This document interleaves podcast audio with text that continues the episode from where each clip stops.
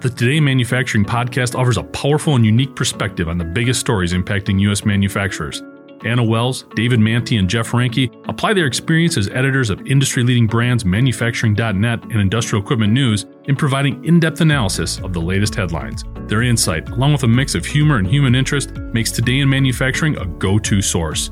Keep pace with supply chain challenges, electric vehicle developments, labor struggles, robotics, and more by listening, downloading, and subscribing to the Today in Manufacturing podcast. A guaranteed hit for Army assault weapons. I'm Jeff Reinke. This is IEN Radio. In an era filled with smart cars, smartphones, and smart TVs, it doesn't sound too far fetched that the Army would like to develop some smart weapons what we'd like to believe have always been some pretty smart soldiers. Last month at the annual SHOT Show, Israeli based Smart Shooter Limited unveiled their Smash Fire Control System. The company is working with Sig Sauer on the Army's Advanced Fire Control System project, which will be used with their new next generation squad weapon.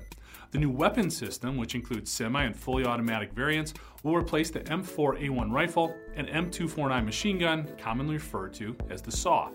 Designed with shooter accuracy in mind, the SMASH system can engage both stationary and moving targets during the day or at night via a weapon mounted optic sight, specialized pistol grip, and a button on the handguard.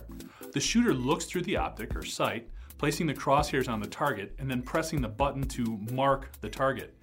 This information is fed back through the system's computer as the shooter keeps the crosshairs on the target and squeezes the trigger. Pressing and releasing the button essentially locks the weapon onto the target, while the crosshairs reinforce the aiming point.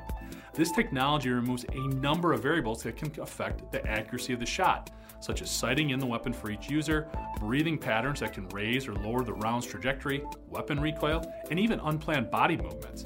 This stems from the fact that the weapon only fires if the crosshairs are properly aligned. Additionally, if the target moves suddenly and the shooter keeps the crosshairs trained on it, the system will fire automatically once the shot lines up.